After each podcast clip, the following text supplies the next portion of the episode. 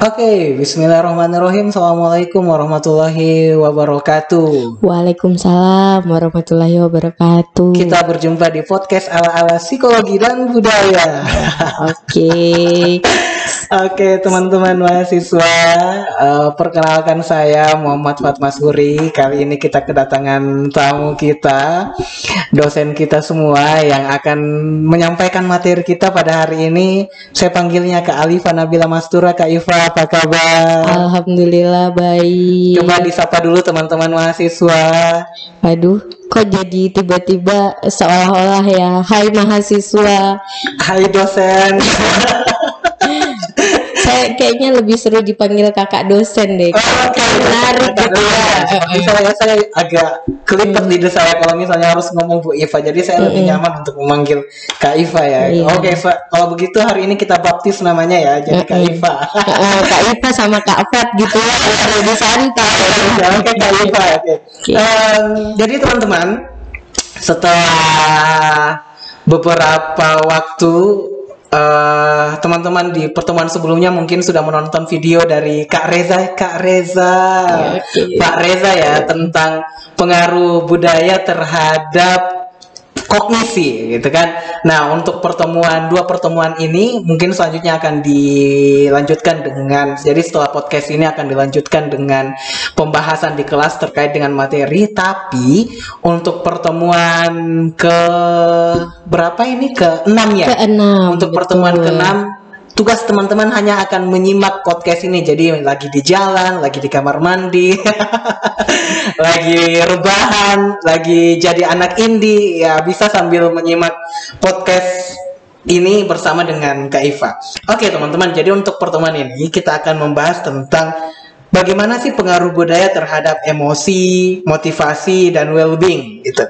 Itu yang itu pemateri yang akan kita bahas pada hari ini gitu. Nah, tapi sebenarnya sebelum kita jauh membahas tentang materi ini, Kak Iva, jadi ini kan materinya ada di ranah afeksi ya sebenarnya ya. Iya, iya benar. Ah, jadi kalau se- pertemuan sebelumnya kita bahas tentang pengaruh budaya terhadap kognisi, categorization, reasoning gitu kan. Ya. Nah, ini materi ini lebih besar membahas tentang pengaruh budaya terhadap konteks afeksi dalam proses mental gitu. Benar, benar. Sebenarnya sekrusial apa sih pengaruh budaya dalam ranah afeksi di proses mental kita ini? Iya, karena afeksi ini bentuk uh, reaksi kita ya ke ya. apa namanya? ke orang lain, uh, entah itu kita uh, suka, kita benci, nggak suka gitu terhadap, sebenarnya nggak mesti orang sih, terhadap kejadian bisa, terhadap uh, apa namanya benda juga bisa gitu. Nah ini tuh Uh, karena kita hidup bersosial di masyarakat, jadi pastinya uh, apa yang ada di lingkungan kita berdampak dong. Mm-mm. Nah itu sehingga uh, sama halnya dengan apa yang saya pikir, apa yang saya rasa itu juga uh, perlu kita perhatikan gitu, yang harus sesuai nih sama uh, aturan sosial yang ada, sama uh, nilai-nilai budaya yang ada di masyarakat, kira-kira gitu. Mm. Jadi sederhananya sederhananya mungkin kalau misalnya saya ada di Jawa terus kemudian saya merasa kok orang terlalu lembut ngomongnya sama saya, saya nggak tahu ini orangnya lagi marah apa enggak ya, ya itu ya, mungkin ya sederhananya ya, ya. Pengaruh budaya terhadap afeksi, kadang-kadang saya merasa saya dimarahin nggak nih, tapi kok saya nggak merasa dimarahin. Iya benar-benar. Dengan perspektif orang timur yang marah ya eks- ekspresif uh, uh, gitu bener, kan bener. Intonasinya harus lebih tinggi uh, gitu. Uh, tapi bisa jadi gini, uh, mungkin karena kita sama-sama dari uh, tidak dari Jawa ya, dari uh. Indonesia bagian timur tuh kadang kita uh, cuma apa ya, ngasih nasehat bukan uh, cuma merespon pembicaraan, eh kok malah ih kamu kok marah-marah gitu, padahal ya nggak marah juga gitu. Nah itu yang uh, kadang Um, intonasi suara tuh salah satu hal yang uh, bentuk dari perilaku yang dihasilkan oleh afeksi, itu yang membuat loh kok antara karena kita di Jawa itu beda gitu sama kita di luar Jawa gitu. Iya iya iya. iya. Jadi memang pengaruhnya krusial banget ya, kadang menimbulkan huru hara akhirnya ya. Benar-benar salah paham gitu, benar-benar. Oke Kak Alifa, jadi pertanyaan pertama nih yang mau saya ajukan, gimana sih sebenarnya psikologi menjelaskan emosi secara umum ya? Mm-hmm. Kita belum memasukkan konteks budaya nih, tapi psikologi sendiri memandang emosi itu seperti apa sih? Nah, ini nih gitu yang perlu kita pahami. Kira-kira emosi, afeksi, tadi kita nyinggung afeksi, terus feeling kalau bahasanya barat itu, sama perasaan. Itu apa sih bedanya gitu? Jadi kita uh, melihat ini dulu gitu. Hmm. Jadi kalau dalam psikologi itu kita mengenal ada uh, berbagai macam, ada afeksi, ada emosi, ada feeling, ada perasaan. Pada dasarnya itu kurang lebih, jadi dia terlihat tumpang tindih dan itu semua masih belum perilaku gitu. Hmm. Jadi itu hanya bentuk persepsi dari stimulus yang muncul gitu. Hmm. Uh, uh, jadi uh, kita nggak bisa apa namanya melihat emosi sebenarnya, hmm. tapi kita merasakan. Makanya hmm. kadang orang menyebutnya perasaan gitu. Hmm. Nah, nanti apa yang bisa terlihat dari, kan itu cuma dirasakan individual banget ya, yeah. gitu. Nah, bisa kelihatan itu setelah dia berbentuk perilaku gitu. Yeah, yeah, yeah, yeah, yeah, yeah. Perilakunya apa? Perilakunya nanti dari uh, intonasi suara yeah, gitu, yeah. yang tadi bikin salah paham oh, itu, oh, oh. terus ekspresi wajah, terus uh, gestur tubuh, body language ah, itu ya, ah. terus uh, apa namanya uh, yaitu gerakan-gerakan uh, yang tak terlihat, terus itu uh, mungkin bahasa gitu. Hmm. Nanti jadi arahnya juga uh, pasti bersentuhan tuh sama kognitif gitu, afeksi dan kognitif, karena uh, kita pakai pemilihan kata apa untuk menyampaikan gitu. Uh-huh. Nah, itu itu juga bentuk dari uh, perilaku yang menampilkan emosi gitu. Okay. Tapi sebenarnya respon emosi itu mm-hmm. apakah berasal dari kognisi kita atau memang emosi itu bisa berdiri sendiri tanpa misalnya ada respon kognisi sebelumnya? Jadi apakah kognisi mm-hmm. lebih dahulu, kemudian saya berpikir demikian dan saya merasakan emosi yang marah misalnya, mm-hmm. atau sebaliknya? Gimana sih sebenarnya prosesnya emosi itu menurut psikologi, Kak Alifa? Nah, sebenarnya itu udah uh, nyambung-nyambung juga nih kita ke biologikal ya. Uh-uh. Kalau ngomong uh, posisinya di mana sih emosi? Uh-uh. Kan kadang orang bilang kalau aku cinta kamu itu pakai hati gitu, uh, uh-uh. bukan di jantung loh emosi itu. Jadi kalau kalau biologi itu uh, emosi itu adanya di otak, sama kayak yeah. uh, uh, kognisi itu, cara kita bagaimana berpikir terus merasa itu semua di otak manusia gitu. Uh-huh. Kalau secara uh, biologi itu kayak gitu. Jadi kalau misalkan kita bilang uh, apa namanya posisinya di mana, nah kalau si kognisi ini kan biasanya orang bilang cara berpikir tuh, kalau emosi itu cara merasa. Pada dasarnya merasa ini adalah uh, mengevaluasi atau mempersepsi Uh, apa namanya uh, stimulus tadi gitu. Jadi apa yang yang orang lempar ke kita gitu, uh, bagaimana uh, reaksi tubuh kita gitu menanggapi. Dan memang uh, bedanya di kognisi, kalau kognisi itu dia evaluasi, sedangkan kalau di emosi dia temporer yang Uh, reaksi gitu, respon yang ini ada uh, saya dikagetin okay. gitu, terus terkejut, nah gitu. Uh, uh. Jadi sederhananya mungkin kayak gini, kalau misalnya uh, saya mengatakan I love you, terus mm-hmm. pacar saya nyampein why do you love me? Nah, gitu, kan? Nah, why do you love me itu adalah proses kognisi gitu ya? Atau gimana sih? Hmm, kalau Kayak ketika kita memberikan alasan-alasan mm-hmm. reasoning kenapa saya sampai merasa cinta sama dia, mm-hmm. apakah itu berada sudah berada di proses kognisi atau gimana gitu? Nah, itu yang saya bilang tadi, dia ber kaitan tuh gitu. Jadi uh, kalau uh, reaksi reaksinya bentuk terkejut atau bahagia atau sedih gitu. Kalau kayak misal dinyatain cinta, kalau dia cinta balik gitu kan dia pasti seneng tuh. Nah, reaksi seneng ini itu emosi. Itu yang gitu. Emosi. Uh, uh, respon pertanyaan gitu. Itu juga bentuk uh, emosi gitu. Tapi uh, respon jawaban balik dari yang nyatain cinta tadi itu uh. yang uh, sudah reasoning gitu. Ada di mana? Ha, uh, iya, uh. karena dia sudah mengevaluasi uh. kan, loh kenapa ya gitu. Tapi uh. pernyataan cintanya itu emosi. Oke, okay, gitu. oke, okay, oke. Okay. Jadi kalau misalnya ada orang yang jatuh cinta tapi nggak bisa mengutarakan kenapa dia mencintai seseorang itu, berarti cintanya nggak berpikir. bisa, bisa, bisa. Sampai dipikir, masih dirasakan cintanya. Uh, ya, berarti itu hanya sekedar perasaan sesaat. Dikatakan temporer. Iya, temporer. Jadi takutnya kalau kita nggak punya alasan lebih lanjut setelah kita suka sesuatu gitu. Saya bilang sesuatu ya, karena nggak mesti orang. Kalau cuma tanpa alasan itu nanti akan berhenti di satu titik, nggak suka lagi gitu.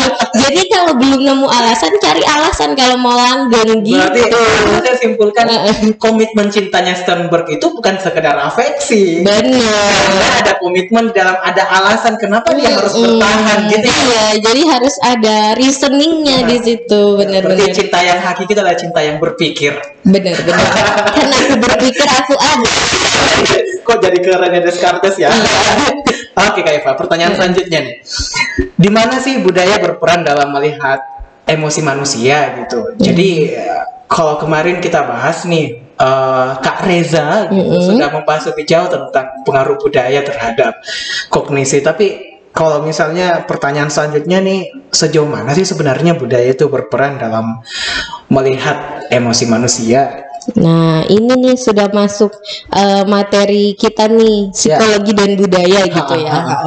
Nah kalau tadi kan secara biologis gitu, itu physically berarti uh, diri individu ya, hmm. diri sendiri. Terus secara psikologis yang kita rasakan, hmm. ini budaya gitu. Budaya itu tidak mengatur perasaan, tapi budaya mengatur, menampilkan perasaannya yeah. Itu yang tadi saya bilang uh, baru kerasa ke orang lain itu kalau perilakunya udah muncul kayak yeah. aku suka dia gitu. Uh, misal apa namanya, kalau dia diem aja gitu, itu kan ya nggak tahu orang lain gitu.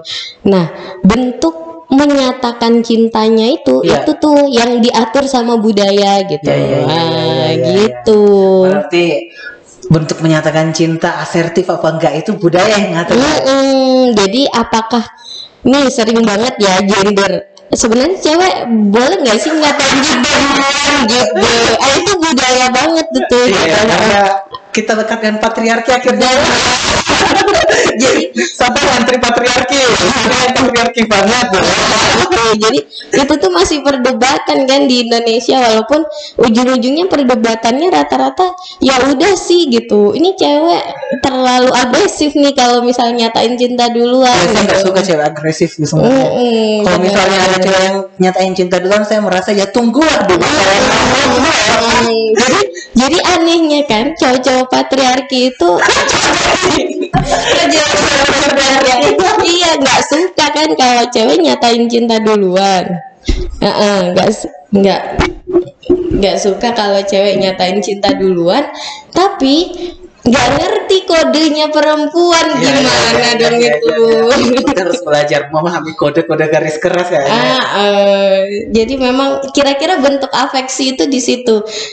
Kadang di Indonesia itu gini, karena aneh kalau cowok cewek nyatain cinta gitu dalam bentuk kata-kata, harusnya ekspresi emosi cintanya, sukanya ini bentuk apa yang kata cowok tuh kode yang nggak dimengerti itu gestur tubuhnya, ya. Ekspresi wajah gitu-gitu ya, ya, ya. Kan itu nah, itu tapi kadang cowok nggak merasa mer- tahu sih hmm. ya cowoknya itu suka, tapi dia lagi proses menjaring banyak orang akhirnya Gak, gak, gak mau menunjukkan gestur. Oke, okay, saya tahu. Atau sebenarnya gini, kalau uh, ini kok nggak ditangkap-tangkap sih kode kita, bukan cowoknya nggak ngerti, emang nggak mau aja.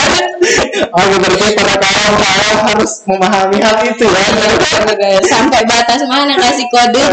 Sampai mana kasih kodenya? Kalau misalnya keterlaluan ya kembali nanti cowok-cowok patriarki akan merasa kok kamu agresif banget. Iya benar benar. Iya ya. Terus lanjut Kak, gimana tuh? Apa? Akhirnya apa? Diterima apa enggak? Oh, maksudnya sejauh ini tadi kan sudah dibahas bahwa ekspresi cinta itu sebenarnya bias cultural gitu kan? Iya benar-benar. Dia secara kultur, sementara di budaya-budaya Barat mereka ya merasa kalau misalnya saya su- perempuan suka sama cowok ya udah mm-hmm. straight forward aja langsung aja mm-hmm. ngomong gitu. Mm-hmm. Tapi ada nggak sih dampak lebih besarnya ketika misalnya uh, contoh misalnya dalam mengekspresikan cinta itu di berbagai budaya itu berbeda. Mm-hmm. Kalau misalnya uh, terjadi yang namanya intercultural marriage ya. Beda budaya gitu ya.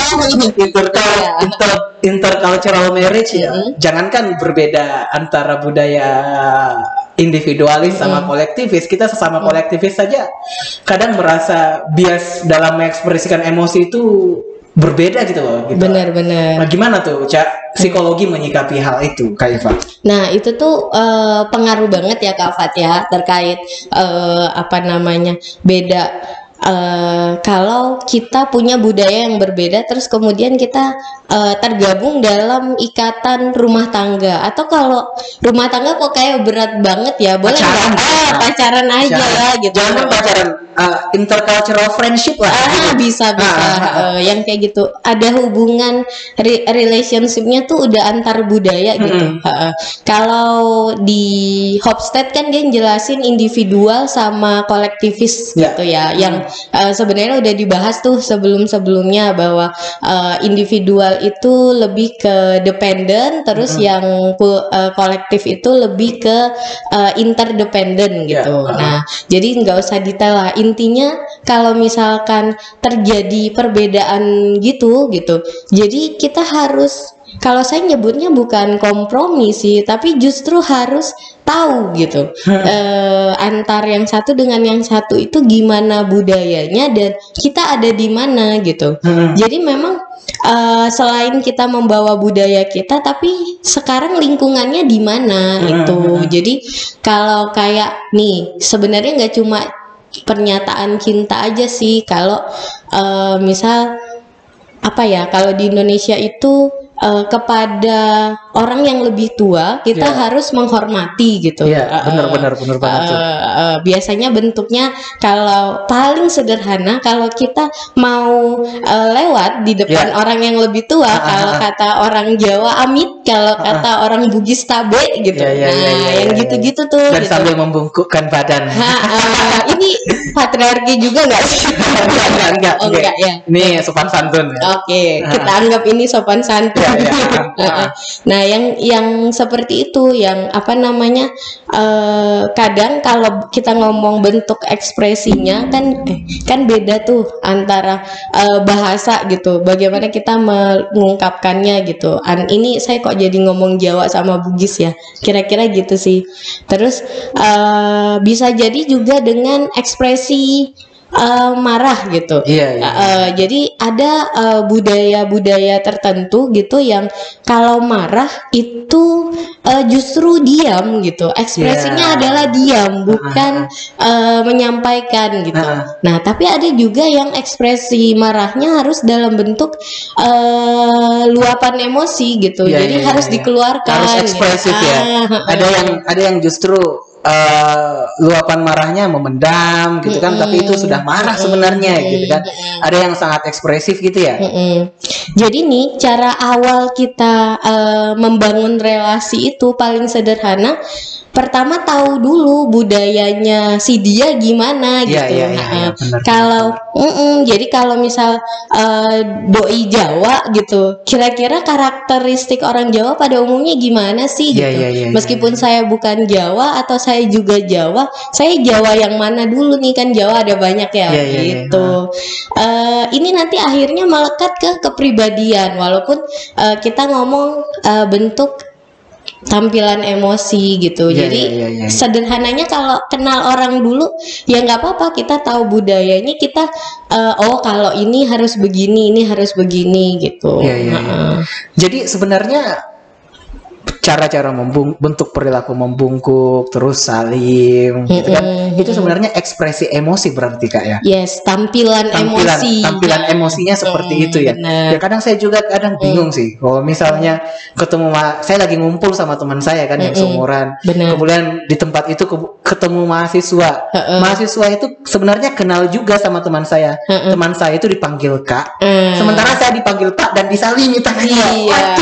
Jadi sebenarnya itu ekspresi emosi yang muncul berkaitan dengan uh, kesopan santunan tadi kayak. Benar, benar, benar. Iya, itu bentuk tampilan tampilan emosinya. Eh, iya, hmm. bentuk tampilan yang diberikan ya, gitu. Ya. Hmm. Tapi Kak, sebenarnya gimana sih caranya dealing with uh, hmm. perbedaan budaya dalam mengekspresikan hmm. emosi? Apakah uh, model-model yang harus kita lakukan yang pertama misalnya memahami, kemudian negosiasi, atau misalnya yang nggak bisa tetap ada yang harus dominan gitu kan, mm-hmm. atau ada cara-cara lain untuk melakukan dealing with uh, diferensiasi budaya ini dalam mengekspresikan emosi gitu? Apakah selalu misalnya uh, kompromi dan negosiasi sehingga memunculkan aturan baru gitu kan, mm-hmm. itu menjadi hal yang terbaik, atau seperti apa sih sebenarnya representasinya di masyarakat kita gitu? Nah, kita balik lagi nih ke materi-materi awal. Uh, ketika banyak budaya bertemu gitu, yeah. nanti akan ada akulturasi, asimilasi gitu, yeah, yeah, uh, yeah, yeah, yeah. yang kayak gitu tuh. Uh, berarti bentuknya mulai seperti itu tuh ya. Uh, uh, jadi apakah saya harus uh, kekeh sama budaya saya, ataukah saya uh, coba membaur, harus berkompromi? Itu nanti yeah. uh, uh, akulturasi sama asimilasi. Lihat juga nih kuat-kuatan budaya mana. Misal yeah, yeah, yeah, yeah, K-pop yeah. datang gitu, aliran K-pop garis keras yang kalau sekarang tuh lagi trending tuh dokumenter filmnya perjalanan Blackpink tuh. Ya, ya, Kak Fa ya, ya. tahu nggak nih? Oh, saya nggak tahu. Oke, okay. Blackpink itu cantik-cantik loh. Coba deh dilihat. Yang lagunya jurt jurt jurt itu kan? Bukan ya? Uh, yang apa ya? Nana jurt jurt tatatatan. Ternyata tahu sebenarnya. Oke.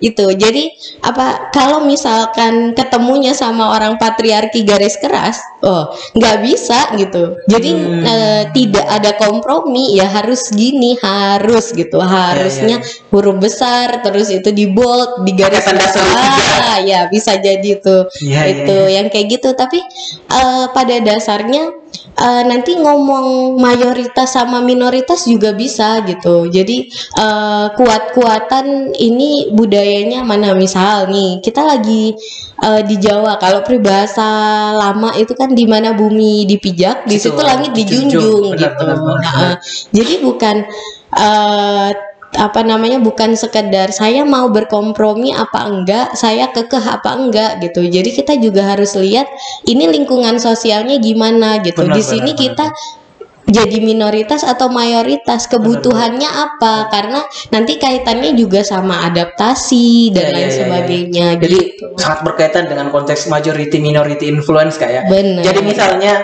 satunya sebenarnya secara interpersonal suami istri atau mm. pacaran mereka, hubungan mm. pacaran mereka cowoknya yang dominan gitu. Mm-mm. Tapi mereka lagi tinggal di Jawa, ceweknya mm. orang Jawa, ketemu orang-orang Jawa, mm. gitu kan, ketemu keluarganya si ceweknya orang Jawa, akhirnya yang satunya mm. tadinya dominan ini, aduh kayaknya nggak bisa dominan deh.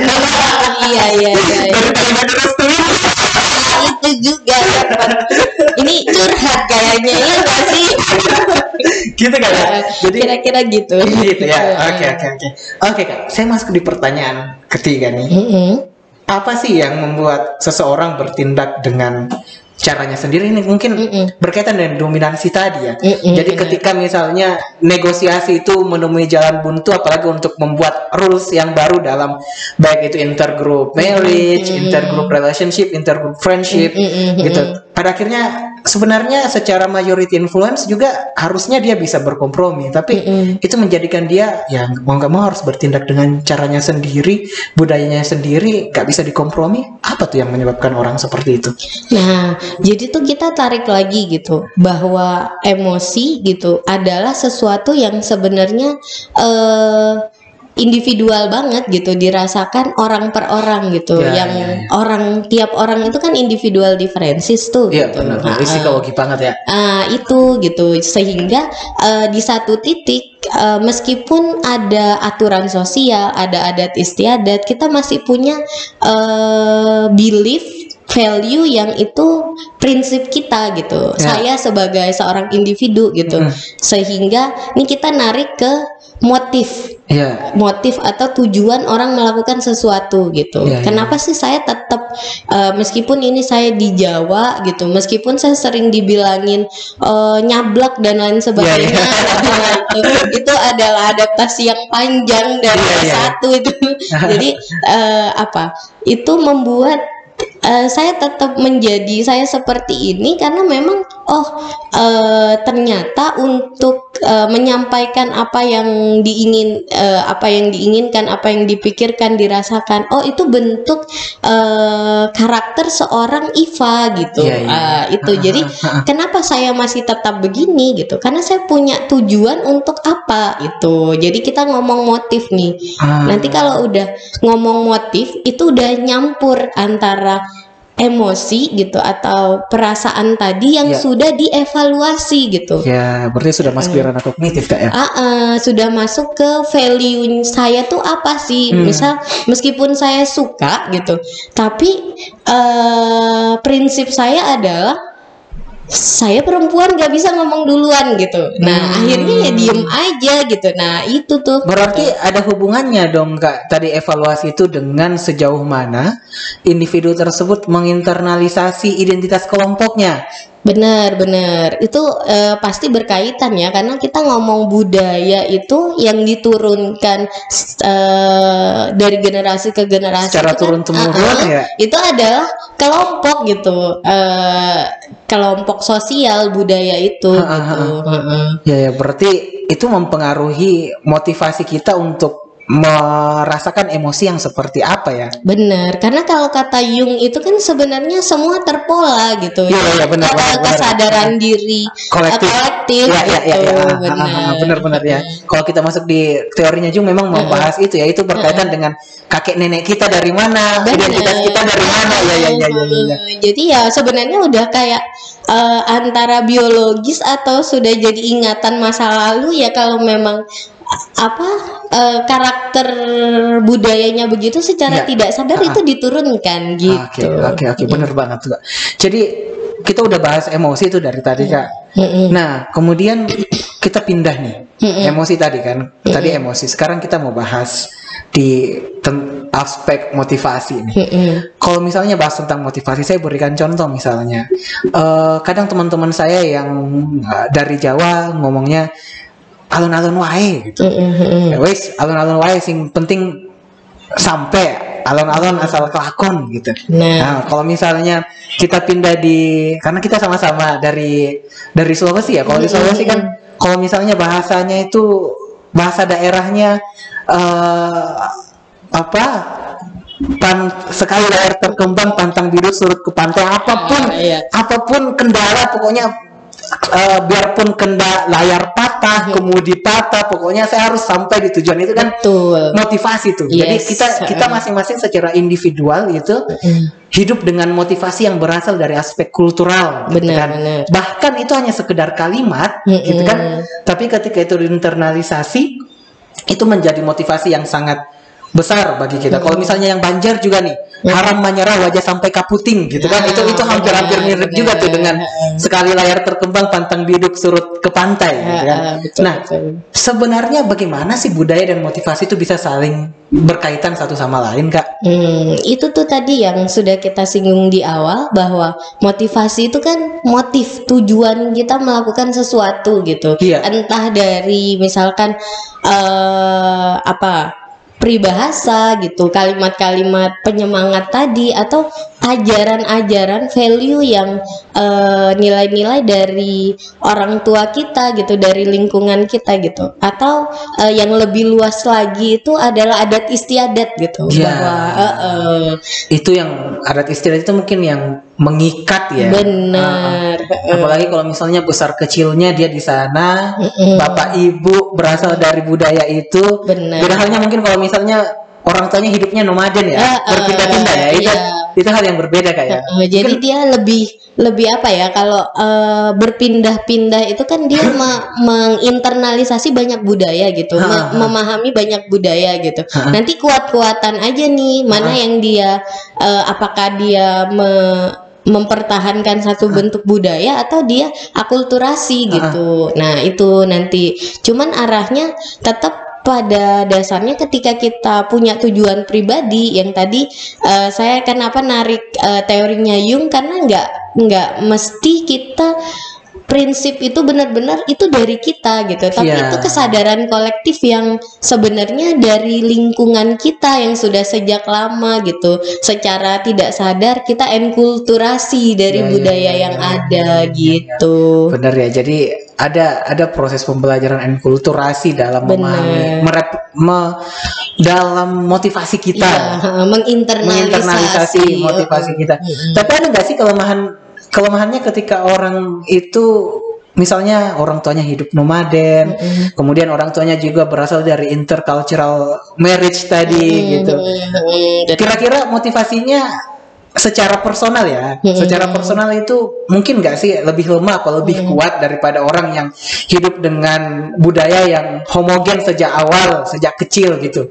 Hmm. Ini bisa jadi dua hal gitu. Uh-uh. Dia menjadi bijaksana dalam memahami berbagai budaya, yeah, karena yeah, dia yeah. memahami banyak begitu. Uh-uh. Tapi bisa jadi kalau dia tidak mampu menampung itu, malah uh, efeknya negatif. Dia jadi kehilangan identitas gitu. Yeah. Identitas uh-uh. itu yang menjadikan menjadikan dia demotivasi atau bagaimana kan? Nah itu, jadi kehilangan identitas di sini artinya dia bingung menginternalisasi yang mana gitu ya. Oh, uh, ya, gitu. Ya, ya, ya.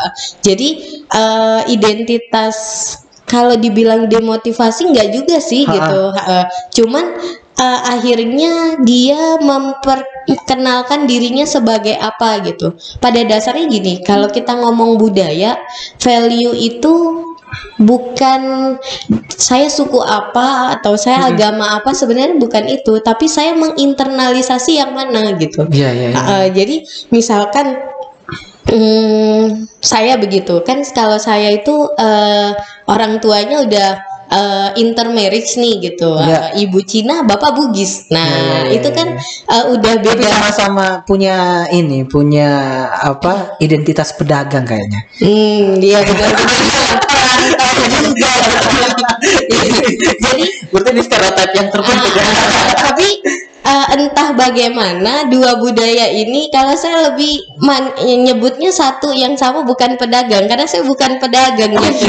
Jadi nggak ditanamkan nilai-nilai berdagang, saya ditanamkan nilai-nilai patriarki loh. Berarti yang dominan Bugisnya ah, tadi ya? Loh, bukan? Tidak, di Cina pun begitu gitu. Oh, di Cina coba patriarki ah, ya? Nah, coba coba deh lihat film-film Cina itu uh, apa namanya? Nggak uh, ada juga yang poliandri yang gitu. Kekaisaran uh, ya, termasuk sayurnya banyak ya, ya, ya, ya, ya, gitu. Bener, bener, bener, bener, bener. Nah, ah, jadi ah. jadi ini yang membuat nilai-nilai yang ditanamkan itu ya masih sejalan juga gitu. Hmm. Ya, ya, ya, hmm. ya, ya, ya. Jadi memang apa namanya, dimanapun tempat tinggalnya, apalagi uniknya gini nih. Saya Cina, eh, ibu Cina, bapak Bugis, tapi yeah. tinggalnya di Kalimantan gitu. Yeah. Jadi bukan benar-benar sangat uh, lingkungannya beda tuh gitu. Uh. Tapi memang ya yang ditanamkan nilai-nilai apa gitu, uh. kesehariannya bahasanya lebih sering didengar bahasa Bugis gitu. Yeah, yeah, yeah, yeah. Gitu. Konsep, tapi sebenarnya gini Kak. Mungkin teman-teman mau tahu konsep si konsep motivasi. Hmm. Dari psikologi kontemporer itu, sebelum ada kajian cross cultural itu sebenarnya seperti apa sih konsep motivasi?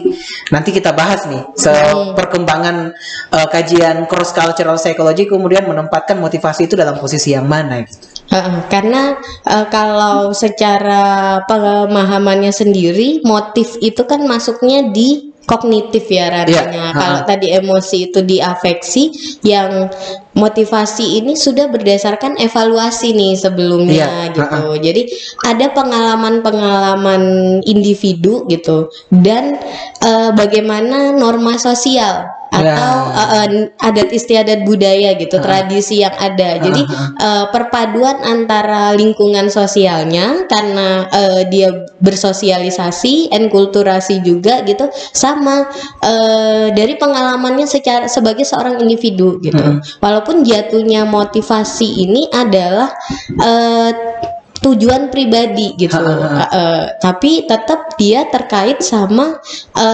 nilai-nilai uh, sosial lingkungannya gitu ya, ya, ya, ya. modelnya. Mungkin contohnya kayak gini kak ya, saya pernah magang di perusahaan Jepang di Jakarta. E, e, e. Kemudian dia cerita pada saat itu posisinya adalah saya di H R D. E, e. Dia cerita, saya bingung sama orang-orang Indonesia, pekerja-pekerja Indonesia. Loh kenapa pak? E, e. Alasannya ya, sedikit-sedikit izin untuk keluarga, motifnya mm-hmm. ya karena keluarga, benar, gitu ya. Benar. Motivasinya bekerja karena keluarga, sehingga mm-hmm. untuk izin-izin itu ya kebanyakan izin mereka ya alasannya alasan keluarga. Yes. Gitu. Mm-hmm. Itu sangat tidak ditoleransi sebenarnya ya. Keluargamu keluargamu, pekerjaan mm-hmm. ya pekerjaan gitu. Itu mm-hmm. mungkin kayak contohnya. Uh, padahal kalau kata-kata cross culture itu uh, Jepang masih masih iya, Asia ya, masih kolektif ya. Gitu. Kolektif tapi dalam konteks pekerja mungkin karena mereka uh, sudah membagi ya, iya, membagi iya. antara urusan profesional, Rupa, antara urusan karir profesional dengan urusan keluarga. Iya, Tapi iya, waktu iya. itu saya mendapatkan komentar seperti itu karena dia merasa sangat bingung untuk merekap gaji karyawan, benar, benar. ketika misalnya izinnya itu karena untuk keluarga gitu. Iya benar, karena memang. Uh, bahkan kalau kita ngomong ranah industri gitu di Indonesia banyak sekali ini instansi-instansi berbasis keluarga gitu. Iya, mungkin gak gampang atur sih. Urusan keluarga-keluarga apa perusahaannya perusahaan keluarga sendiri juga. Ya, ya, ya, ya, ya. Saking eratnya kolektif itu ya. Tapi sebenarnya kolektivitas itu sisi positifnya ya ada juga, di negatifnya juga ada ya. Tapi mm. saya yang saya lihat semakin kesini kok kolektivitas itu semakin menjadikan kita banyak excuse, menghilangkan sisi-sisi profesionalitas kita ya. Kalau Kak Iva sendiri melihatnya seperti apa ya? Iya, kadang-kadang uh, di satu sisi jadi jadi seperti itu gitu ya. uh, karena uh, kita uh, apa namanya merasionalkan perilaku kita gitu. uh, yang yang sebenarnya kan kalau pro, uh, profesional itu ini di ranah eh, di ranah kerja gitu ya, bahwa kalau kita melakukan sesuatu eh, ya karena kita dilihat berdasarkan kompetensi kita yeah. gitu. uh, sedangkan kalau udah ngomong keluarga itu sudah hal yang berbeda. uh. Itu yang kadang uh, sering tuh tumpang tindih ketika kita terbiasa bekerja itu kekeluargaan. Nah, nah itu. Tapi kan budaya kita kayak gitu, gampang ah, ah. nanti diatur secara adat, diatur ah, secara ah, keluarga. Ah, akhirnya eh, jatuhnya gini, undang-undang cipta kerja yang kaku langsung diprotes gitu sama banyak uh, masyarakat gitu. Karena apa? Karena loh bisa-bisanya kita yang berbasis kekeluargaan kok tahu itu. Karena keluarga tapi oh. yang yang diajak keluarga-keluarga dekat aja.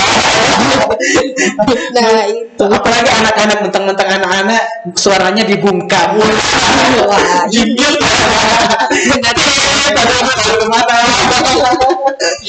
biar contohnya real kali. Benar-benar. Oke kak, tadi saya masuk di bagian yang lain. Mungkin tentang emosi, cinta itu kita udah bahas ya. Motivasi juga, bahwa motivasi itu ya secara cultural ya berbeda-beda gitu. Kalau misalnya melihat teman-teman yang Jawa, jangan lihat dari geraknya yang lamban gitu, mm-hmm. tapi lihat dari kehati-hatian dia gitu. Bener. Kalau misalnya lihat teman-teman yang dari Timur ya, jangan lihat dari gerasa gerusunya dia, tetapi dalam proses pencapaian tujuannya dia benar-benar teguh memegang itu gitu kan. Iya, iya. Nah selanjutnya terkait dengan subjective well-being nih kak, mm-hmm. gitu. Saya melihatnya kok subjective well-being itu kan sebenarnya proses apa konsepnya ya sudah matang Kak, mm-hmm. gitu. Itu bisa digeneralisasi, tapi kok dibahas sih dalam dalam perkuliahan ini, dalam mm-hmm. budaya sebenarnya ada nggak sih pengaruhnya budaya itu dalam subjective living? Yang saya lihat kan ini bisa digeneralisasi aja, konsep-konsep subjective living itu bisa berlaku untuk semua individu di budaya dan negara manapun. Mm-hmm. Jadi memang uh, di Indonesia salah satunya. Uh, secara umum sebenarnya indikator uh, orang terlihat uh, matang di masyarakat itu adalah kamu bahagia nggak sih? Nah itu yeah. uh, walaupun konsep uh, bahagianya itu antara uh, nanti budaya individual sama budaya kolektivis tuh beda gitu. Mm. Tapi tetap yang, yang jadi indikatornya kamu bahagia nggak, kalau uh, secara umum psikologi bilangnya kamu sejahtera nggak. Sejahtera di sini uh, kita ngambil subjective well-being karena kita ngomong personalnya gitu, individunya ya. Jadi uh, subject... indikatornya apa aja mm -mm. tuh kan secara general mm. indikatornya apa saja uh, kapan kita disebut sejahtera secara individual. Nah uh, jadi subjective well-being ini kan dia terdiri dari Uh, kepuasan hidup, yeah. life satisfaction, uh-huh. itu uh, terukur dengan ranah kognisi, yeah. terus itu dia uh, juga terlihat dari ranah afeksi. Jadi semakin banyak afek positif dan semakin hmm. sedikit afek negatif gitu. Yeah, yeah, yeah, yeah, jadi yeah. kita emosi lebih banyak ngerasain emosi bahagia atau emosi uh, negatif gitu, emosi yeah, yeah, yeah. sedih, marah gitu. Hmm. Nah, itu jadi memang apa namanya perpaduan S W B itu antara kognitif sama emosi, emosi. Gitu. Betul.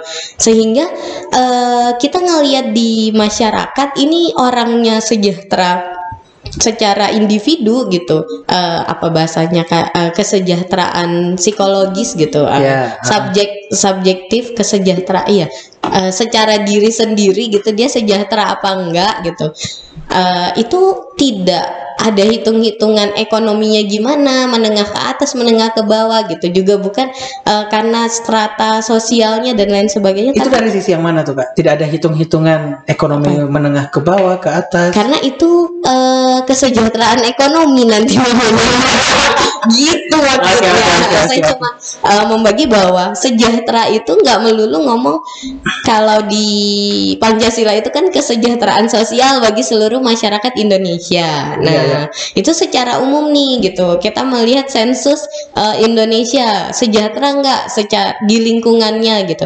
Tapi per individunya, misalkan uh, pada desa X gitu, apakah uh, dia sejahtera gitu? Ketika misalkan uh, kerjaannya, pendidikannya, tingkat pendidikannya sarjana semua nih gitu. Yeah, yeah, yeah. Uh, terus itu pekerjaannya Uh, instansi gitu yang apa namanya juga banyak uh, banyak yang P N S, terus kalau enggak ya karyawan bank, karyawan ya, ya, perusahaan ya. Gitu ya.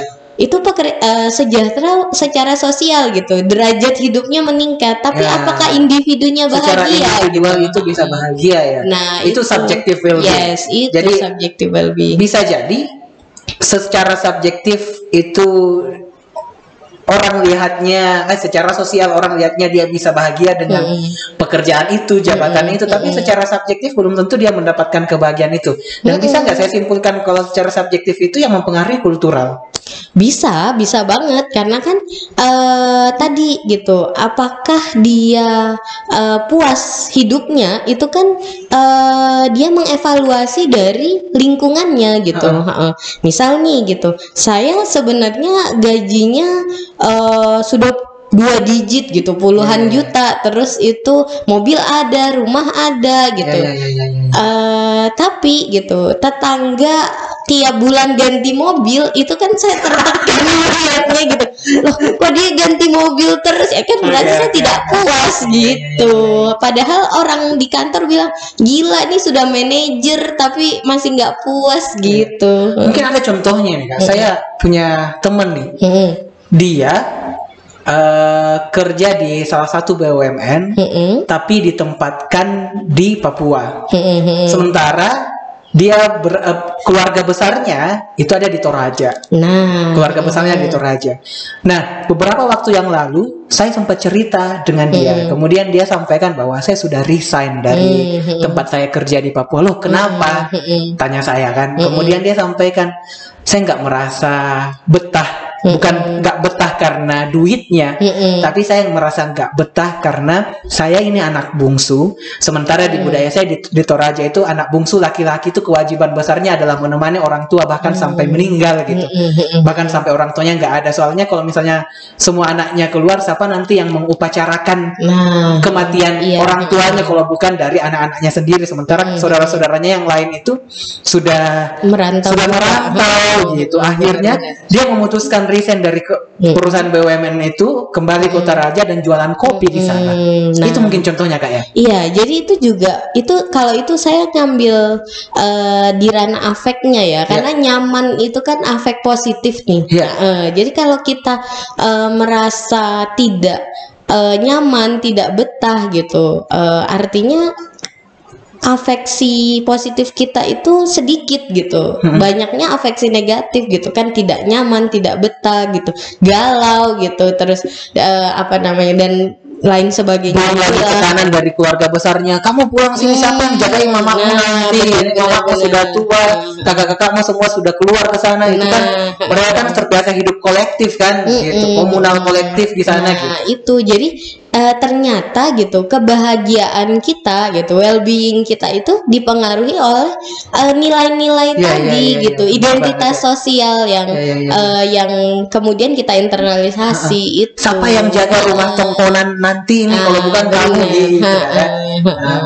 Iya, jadi, jadi gitu. Kebahagiaan itu memang sifatnya sangat subjektif dan subjektivitas itu ya salah satu poin terbesar yang bisa mempengaruhi aspek kultural kayaknya. Bener, uh, apalagi Uh, kita sebagai orang Indonesia itu lekat sekali gitu dengan budaya kita, baik itu budaya yang uh, kesukuan, terus agama atau yeah, yeah, yeah. Uh, lingkungan sekitar. Itu kan apa kata orang itu lebih penting dari dari uh, dari apa kata saya sendiri kan yeah, gitu. Yeah, yeah. Uh, apa apa ketika mertua datang mm-hmm. ya ikuti rulesnya mertua dulu ketimbang yang kita sepakati. Iya betul. Nggak tahu juga sih, saya belum berpengalaman. Oke Kak. Kak, jadi saya kira sudah lengkap hmm. kita bahas hari ini tentang benar, benar. cinta, emosi, mm-mm. kemudian motivasi, mm-mm. well-being. Mm-mm. Apa nih uh, kata penutup buat teman-teman uh, psiko yang mengambil mata kuliah psikologi dan budaya berkaitan dengan materi kita? Hmm, sekali layar tertancap loh. Nah, jadi saya, saya kalau sama duanya sama Kak Iva suka dengan kata penutup karena uh, biasanya uh, ada puisi gitu. Aduh. Siapin puisi nggak Kak? Ah ini saya tidak nyiapin closing statement yang tertulis ini, jadi kayaknya ngomongnya agak ngawur. Gitu. Oh, okay, okay. Gak apa-apa nih, gak apa-apa. Uh, uh, ya ala-ala Najwa gitu ya. Ala-ala Najwa gitu. Nah, uh, jadi memang uh, apa namanya?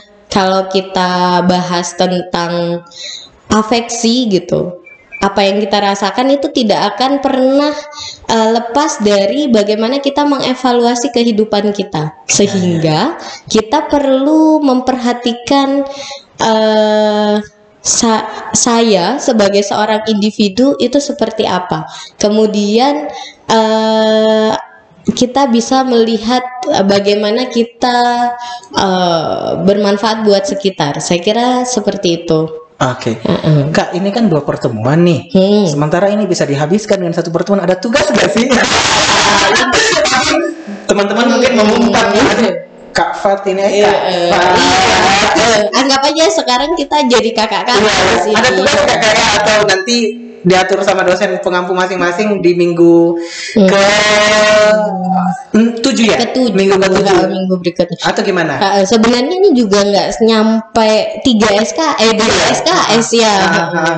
Apalagi bisa didengarkan di mana aja. Uh, saya kira ini banyak hal yang menarik buat ditindaklanjuti gitu. Yeah. Uh, uh, P R-nya adalah coba internalisasi value kita masing-masing terkait emosi. Yeah. Karena itu udah Pak udah kalau terkait emosi itu bagaimana kalau marah, bagaimana kalau sedih, senang gitu. Karena itu nanti sudah termasuk uh, kita mengevaluasi uh, pengalaman-pengalaman kita gitu. Jadi mungkin masing-masing dari kita P R-nya itu coba uh, menginternalisasi emosinya gitu. Bagaimana dia menampilkan emosi gitu. Uh, kapan dia harus apa namanya, seberapa jauh budaya mempengaruhi itu, nanti bisa didiskusikan kali ya buat uh, pertemuan, pertemuan selanjutnya. Oh, berarti nggak nggak perlu dikumpulin, cuma dijadikan disiap-siapin bahannya untuk pertemuan diskusi selanjutnya hmm, dengan dosen masing-masing hmm, kan ya? Benar-benar, kecuali misalkan uh, kalau mau terarah gitu nanti sama dosennya di dikumpulin dulu gitu bahannya, karena saya pikir ini akan asik kalau diobrolin. Oh, oke, okay. Berarti gitu. Biar dosennya juga punya punya apa punya bahan untuk ngobrolin gitu ya. Iya, berarti benar, benar. Selanjutnya teman-teman, kalau saya simpulkan mm-hmm. uh, coba dikomunikasikan sama dosen pengampunya masing-masing. Kami sudah dengar materi tentang pengaruh budaya terhadap afeksi, mm-hmm. gitu kan. Selanjutnya ada tugas apa Pak? Mungkin bisa dikonfirmasi selanjutnya tugasnya. Kami kumpulkan dalam bentuk apa tugasnya tadi, internalisasi mm-hmm. berkaitan dengan emosi yang sudah pernah kita rasakan dalam kehidupan sehari-hari yang dipengaruhi oleh faktor kultural kayak. Mm, benar, benar, benar gitu. Oke, okay, teman-teman. Jadi itu tadi materi kita hari ini. Ya, hampir lima puluh menit. Silakan teman-teman, mungkin setelah ini kita akan buat uh, podcast ini mengudara di tempat teman masing teman-teman tempat teman-teman masing-masing ya. Silakan disimak, didengarkan dimanapun teman-teman berada ya. Ya, memang di masa pandemi seperti ini proses perkuliahan itu menjadi lebih dinamis, tapi semoga tidak mengurangi esensi perkuliahan pembelajaran yang akan kita lakukan, yang Betul. kita lakukan ya.